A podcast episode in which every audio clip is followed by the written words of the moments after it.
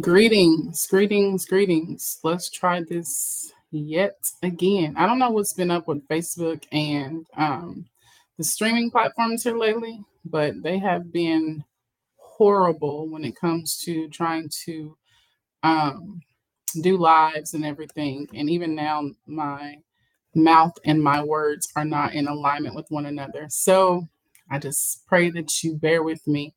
Um, I'm trying not to move too much because when I do, my background is just doing something.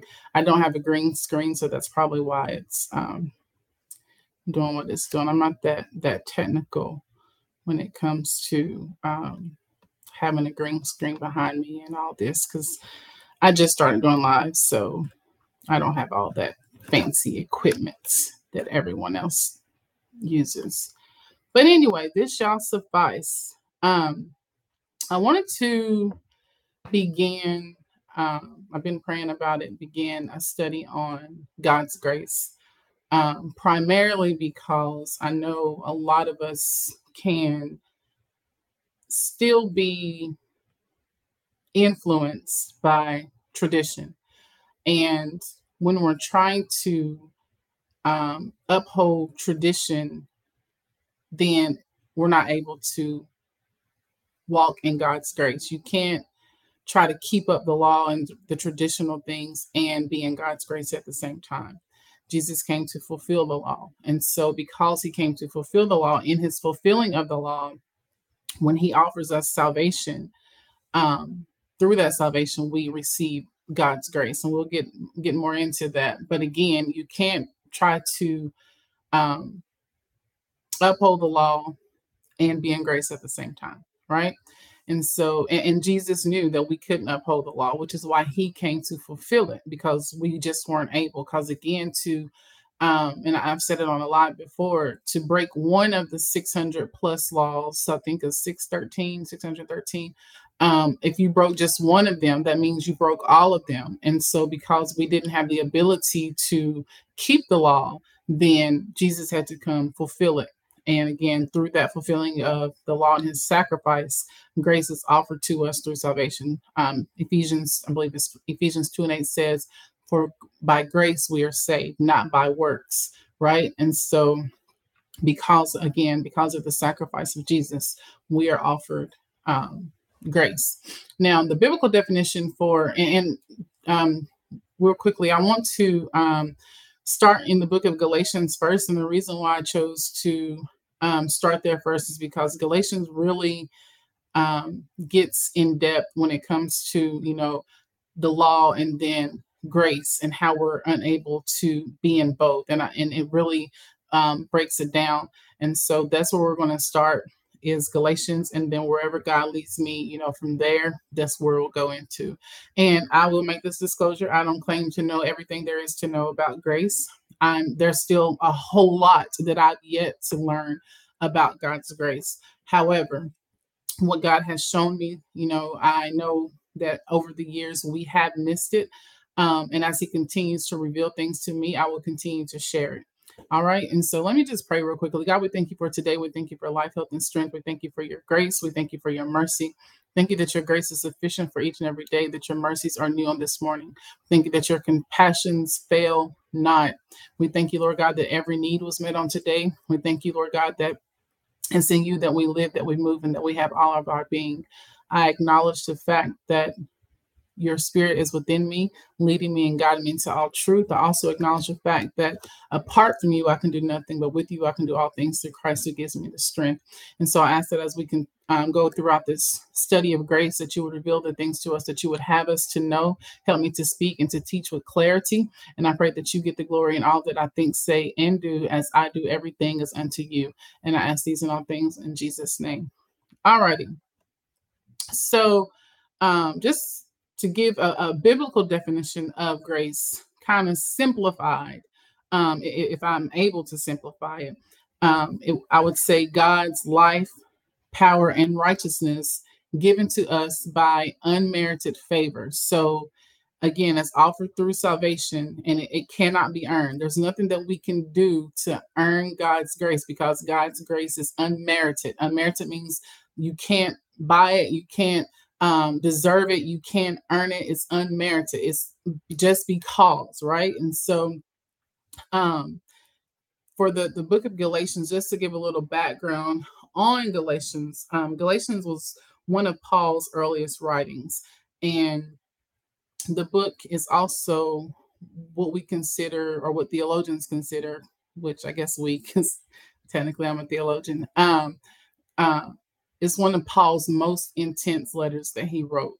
And there's a reason why Paul was so intense in this letter, because again, he was speaking of God's grace and the law. And he really wanted people to get an understanding of the fact that, you know, you can't up, uphold the law, right? And so it's only by God's grace. And so he really tried to get them to get this embedded because he really wanted them to get an understanding of God's grace. And so, again, this is one of Paul's most intense letters that he wrote out of um, all of the epistles that Paul wrote.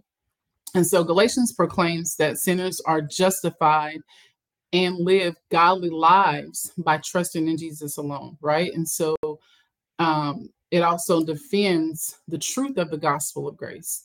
And then it also teaches us about the ministry of Holy Spirit extensively um, as it comes to the life of a Christian and the fruit of the Spirit. And so that's just a little background. And I, am actually going to take this chapter by chapter as we do this study. Um, so let's go ahead and read chapter one. And then as after I read chapter one, I'm going to come back and um, kind of delve into each verse and break down each i won't break down each and every verse um, of chapter one but the things that you know that god has um, revealed to me per each verse and just kind of um, give an understanding of, of, what paul was trying to say. And again we're going to do this chapter by chapter. And so today we're starting with chapter one. I didn't want to do more than one chapter at a time. Um, never mind that. But anyway i'm reading from the new living translation. And it's okay that I'm reading from the New Living Translation. I know some of us are um, committed to the King James Version, but I promise it's okay to read other versions, especially if you're trying to um, get an understanding or break down. Some of the other translations kind of break it down in a, in a better, I don't want to say a better way, but in a, a, a way that is easier to understand or, you know, get what it is without the these and the thous and, and the, the, the language of the King James. All right, so chapter one says, This letter is from Paul, an apostle. I was not appointed by any group of people or any human authority, but by Jesus Christ Himself and by God the Father who raised Jesus from the dead. All the brothers and sisters here join me in sending this letter to the churches of Galatia. May God the Father and our Lord Jesus Christ give you grace and peace. Jesus gave his life for our sins, just as God our Father planned, in order to rescue us from the evil world in which we live. All glory to God forever and ever. Amen. There is only one good news. There is only one good news. I am shocked that you are turning away so soon from God, who called you to himself through the loving mercy of Christ you are following a different way that pretends to be the good news, but is not the good news at all. You are not being fooled by those who deliberately, or excuse me, you are being fooled by those who deliberately twist the truth concerning Christ. Let God's curse fall on anyone, including us, or even an angel from heaven who preaches a different kind of good news than the one we preach to you. I say again what we have said before if anyone preaches any other good news than the one you welcomed, let that person be cursed. Obviously, I'm not trying to win the approval of people, but of God. If pleasing people were my goal, I would not be Christ's servant. Dear brothers and sisters, I want you to understand that the gospel message I preach is not based on mere human reasoning. I received my message from no human source, and no one taught me. Instead, I received it by direct revelation from Jesus Christ. You know what I was like when I followed the Jewish religion, how I violently persecuted God's church. I did my best to destroy it. I was far ahead of my fellow Jews in my zeal for the traditions of my ancestors. But even before I was born, God chose me and called me by his marvelous grace. Then it pleased him to reveal his son to me so that I would proclaim the good news about Jesus to the Gentiles. When this happened, I did not rush to consult with any human being, nor did I go up to Jerusalem to consult with those who were apostles before I was. Instead, I went away to Arabia, and later I returned to the city of Damascus. Then, three years later, I went to Jerusalem to get to know Peter, and I stayed with him for 15 days. The only other apostle I met at that time was James, the Lord's brother. I declare before God that what I'm writing to you is not a lie. After that visit, I went north into the provinces of Syria and Cilicia. And still, the churches in Christ that are in Judea didn't know me personally. All they knew was that people were saying, the one who used to persecute us is now preaching the very faith he tried to destroy. And they praised God because of me. All right, so let's go back up to verse one. And again, we're going to um, go and, and read each verse and then the things, the notations that I have for each verse, I'm, I'm going to share that with you. So, verse one this letter is from Paul, an apostle. I was not appointed by any group of people or any human authority but by Jesus Christ himself and by God the Father who raised Jesus from the dead. So Paul made it clear. He, he made it a point to mention here who does the appointing, right? He said, I wasn't appointed by any group, I wasn't appointed by human authority, but by Jesus Christ himself and by God the Father who raised Jesus from the dead. So Paul um, was making a point here to let us know, you know, man may provide us certification or put us in position but if god has not appointed that person then there is no no value or, no um the the the the certification is irrelevant because if god's hands not on it it, it, can't go forth, right? So God has to appoint, and, and we see this all the time people putting people in positions that God never called to be in those positions. And we have to be careful that we're only putting those in positions that God has appointed to be in that position. Now, I do want to say too that you don't have to have a title or position to be who God has called you to be, to be used in the capacity that God has called you to walk in, right? God is above our denominations, he's above our church regulations, he's above our doctrines, right? God can use you outside of the four walls just like he can use you inside of the four walls, right? He can use you with man's certificate just like he can use you without man's certificate. Before I was even um what do they call it? Um there's a a, a, a, a church term for it. Bring it back to my remembrance, Lord. Mm. I can't even think of it at the moment. Anywho, before I even received my license, before I even received my certification in the church, God was already using me. God had been showing me things, giving me visions ever since I was five years old. Before I was even able to understand what all of it meant, God was already showing me things, right? And so Paul was making a point to say that our validation is not from man. Our validation comes from God and God alone. All right. And then verse two, all the brothers and sisters here join me in sending this letter to the churches of Galatia. Verse three, may God the Father, our Lord, and our Lord Jesus Christ give you grace and peace. Jesus gave his life for our sins, just as God our Father planned, in order to rescue us from this evil world in which we live. All glory to God forever and ever. Amen. There's only one good news. And what is that good news? That good news is grace offered to us through the finished works of Jesus.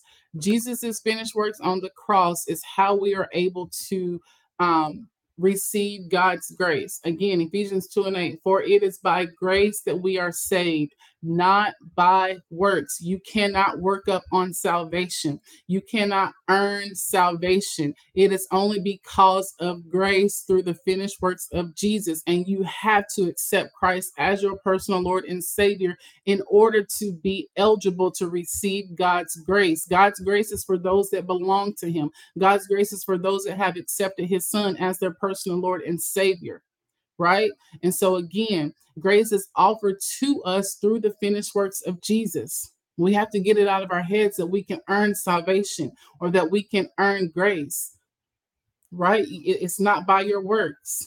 So, verse 6 I'm shocked that you are turning away so soon from God who called you to himself through the loving mercy of Christ. You are following a different way that pretends to be the good news. It pretends to be the good news, but it is not the good news at all. And you are being fooled by those who deliberately twist the truth concerning Christ. And so, just like the people of Galatia, people today, we get fooled by all these different religions and all these different doctrines and and, and beliefs out here. And, and Paul's like, how are you going to be so quick to turn away from what you already knew, right? Jesus walked the earth. You seen miracles, signs, and wonders. Here I am, somebody who didn't believe in all that, somebody who was killing people that did believe that, right? And so if I'm able to turn my life around and, and come out and tell of the good news, how is it that those of you that walked with him and talked with him, how is it so easy for you to turn away from what you know, what you experience for yourself? Paul didn't understand that right? And so, verse 8 let God's curse fall on anyone, including us, or even an angel from heaven who preaches a different kind of good news than the one we preach to you. I say again that we have said before if anyone preaches any other good news than the one you welcomed, let that person be cursed. And I want to make this clear because I hear it said at funerals all the time that, you know, um, this person, you know, rest in peace. Now they've gone to be with the Lord. If if if Christ was not accepted by that person as their Lord and Savior, we cannot say that they have gone to be with the Lord because Jesus said that He is the way, the truth, and the life. Nobody gets to the Father but by him. So if they not accepted Christ, how is it that we can say that they have gone to be with the Father when Jesus let us know that if you have not accepted me, he didn't say if you have not accepted me, but he made a point to say, I am the way, the truth, and the life. No one gets to the Father but by me right? And so the fact of the matter is, we have to accept Christ if we want to see him in the end. Just want to put that out there. We have to stop making out like everybody's. If everybody's going to heaven, the word wouldn't let us know that hell enlarges herself every day. To reject Christ does not send you to heaven. And I'm not going to say what does and what doesn't send you to hell or you know who makes it to heaven who makes it to hell i'm not going to say that but i will say that the word lets us know that hell enlarges herself every day and that Jesus said that if we reject him or if we deny him, he's going to deny us in front of his father. So we can't walk around this earth denying Christ and then think that he's going to accept us in, in the end. We have to start telling the truth of the word. Stop putting our own spin on it, our own interpretation of it, and speak what thus said the Lord. We have to tell the truth in love, just as Ephesians 4 and 15 tells us to do right? And so we have to be be true about God's word. We can't pacify it. People are dying every day not knowing Christ because those of us in the body of Christ, those of us in leadership are not on our post. We're not taking the responsibility of the call that God has placed on us to go out and compel people to come to tell of the good news. God said it's not his will that any would perish, but that all will come to repentance. And so it's up to us as the ambassadors of Christ. It's up to us as the mouthpieces of God to go out and reconcile people back to Christ. And we can't do that by being nasty to them. We can't do that by, you know, pointing out all their wrongs. The word says, with loving kindness have I drawn thee. Jesus said, People will know that you are my disciples by the love that you have one to another. You can't expect to draw people for Christ when you don't even know how to treat them or talk to them. And that's another area that God's taken me to teach too is love. All right. So, verse 10 obviously, I'm not trying to win the approval of people, but of God. If pleasing people were my goal, I would not be a Christ servant. Paul makes another point here. He's letting us know that it isn't he, he's not doing this for the applause. He's not doing this for the pat on the back. He's not doing this for you to say, for you to say, well done. The only well done that we want to hear is from God, right? We have to understand that there is only an audience of one, and that is God. And he, he said, if I'm doing this to do to please people, then I wouldn't be able to serve God in the capacity that God has called me to. So Paul is letting us know that, you know, there's going to be people that's not going to agree. There's going to be people that's going to come against us. Jesus let us know that people, we will be persecuted because of him. However, we can't allow that to keep us from spreading the good news. We can't allow that to keep us from telling people about Jesus. It is our responsibility because we have experienced Christ. We have experienced what it means to be delivered from God by God. We have experienced what it means to be rescued by God. The word says, Let the redeemed of the Lord say so. And so it is up to us to tell people about Jesus. Forsake faith, Forsaking all, I trust him. That's the acronym for faith. Forsaking all, I trust him. Right? And we have to forsake all these tangible things. We have to forsake the things of this world. We have to forsake the opinions of people. We have to forsake even ourselves in order to get the gospel of Jesus out there. And then once we get down to verse 11, this actually starts Paul's message that he received from Christ. Um, verse 11 Dear brothers and sisters, I want you to understand that the gospel message I preach is not based on mere human reasoning. I received my message from no human source, and no one taught me. Instead, I received it by direct revelation from Jesus Christ. And revelation, um, the meaning of revelation is any revealing or communicate or divine communication um, directly from God, right? God communicates or he gives it in a vision. It's the divine truth that God chooses to reveal or chooses to communicate to anyone at any given time. Verse 13, you know what I was like when I followed the Jewish religion, how I violently persecuted God's church. I did my best to destroy it. I was far ahead of my fellow Jews in my zeal for the traditions of my ancestors. So, in other words, Paul's like, I was killing people better than anybody else my numbers was high. I was taking out more people than anybody else for the sake of my Jewish tradition. So he was making a point here to point out the fact that I was the worst of the worst. And if me being the worst of the worst, God still chose to use me, he still chose to speak directly to me. That should give us hope that no matter what you're doing in this life, no matter what you have done in this life, no matter what you're dealing with in this life, you are not too far gone, not too dirty to be used by God. God can use anybody at any given moment. And people, us in the church, need to stop trying to tell people who God can and cannot use. We we don't choose who God can use and not use. God chooses to use whomever he wants to, whenever he wants to. And we have to stop discounting people and what they're saying just because they're not somebody that we feel is chosen by God. If God can use the rocks, if he can use a donkey, he can use a drug addict, he can use a drug dealer, he can use a liar, he can use a gossiper, because all of us have come from some walk of life. I was a gossiper, I was a liar, I was a thief, I was a drug dealer, I was an alcoholic, and many other things. So if God can clean me up, the Bible lets us know that He's not a respecter of persons. What He can do for one, He can do for another. So Paul was letting them know Look at everything that I did. I was on fire when it came to killing people that was talking about Christ. But now I'm on fire for Christ. So if he can use me, why was it so easy for you to turn away from him?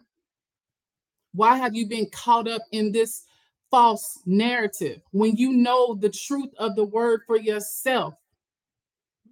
And this is what he was wanting the people of Galatia to understand. This is why, again, the book of Galatians is one of the most intense books of the Bible because Paul was trying to um, get them to understand that if, if God can deliver somebody like me, if he can offer his grace to somebody like me, and all I have to do is accept him, we, we can't be so moved by any wind of doctrine and tradition we're only supposed to be moved by God and His Spirit. The, word, the, the Bible says that the Spirit will lead us and guide us into all truth. and again, I'm not discounting, you know, God appoints people, He gives us teachers and leaders and wise counsel. But we have to also try the spirit by the spirit. We can't just accept everything that's been said. Find it in the word. If it's not backed by the word, then we need to go go to God and question. Right? All right. So, um, verse 15. But even before I was born, God chose me and called me by his marvelous grace. Then it pleased him to reveal his son to me so that I will proclaim the good news about Jesus to the Gentiles. We are no surprise to God. God knows our ending from our beginning. So Paul was letting us know even before I was born, God had already chose me. He knew that I was about to be killing his people. And even though he knew this about me, he still chose me even though God knows what he knows about you, he still chose you because he knew you was going to do it before you did it. Before he even made you a seed in your mother's womb, he knew that you were going to do what you were doing, are doing, have done, and he still chose you. He still called you. He still gave his son for you. Jesus still died for you despite what he knew about you. Verse 16 When this happened, I did not rush out to consult with any human being, nor did I go up to Jerusalem to consult with those who were apostles before I was. Instead, I went away into Arabia and later returned to the city of Damascus. So, in other words, Paul understood when God gives you something or reveals something to you, you don't have to go and consult with people about it. There's a reason why God revealed it to you. If if God revealed it to you directly himself, you don't need other people's approval. People don't trump God. And so Paul was letting us know, you know, this may have sounded crazy to some. People were probably like, you used to kill people, people of God. God ain't using you. He, he already knew the pushback and the ridicule that he would have gotten had he went and consulted with them folks. But he's like, I know who called me. So I ain't got to go consult with nobody else about my calling. Verse 18 Then three years later, I went to Jerusalem to get to know Peter. And I stayed with him 15 days.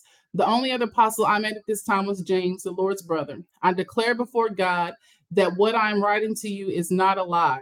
After this, I went into the provinces of Syria and Cilicia, and still the churches in Christ that are in Judea didn't know me personally, although they knew all they knew was that people were saying the one who used to persecute us is now preaching the very faith he tried to destroy. And they praised god because of me. Relations and so paul was saying you know these people the churches in christ they they didn't know me into personally they didn't have a relationship with me personally. All they knew was that's that that man that everybody was talking about used to kill Christians, and now he's serving God, and they rejoice. See, that's our problem too. We get mad when we know something about somebody, and then we see God using. Well, why God using them? They used to do this, and they used to do that. That it's again, never mind why God is using them. He's using them. And we need to heed to what they're telling us. We need to heed what they're admonishing because they have a word from the Lord. Again, we got to stop discounting people because of what we know about them. Just because you know what you God knows more about them than you know, but he still uses them. We have to be not be so quick to dismiss people. And I thank God that he's not like man, because Lord have mercy. All right, just a few reference scriptures to um, Galatians chapter 1, 2 Corinthians chapter 5, verses 16 through 21, uh, 2 Corinthians chapter 11, verses 1 through 6, and verses 12 through 15, and then also Acts 9, 1 through 19. Those are all reference scriptures to Galatians chapter 1. So that concludes our first night of the study of God's grace. I pray um, that someone was blessed and, and encouraged. And most of all, I pray that God gets the glory because, again, everything that we do, we have to do as unto Him. We have an audience of one, and that is God alone. All right. I thank you for joining me on tonight. Join me the next time as we delve into Galatians chapter 2. I love you, and there's not a thing you can do about it.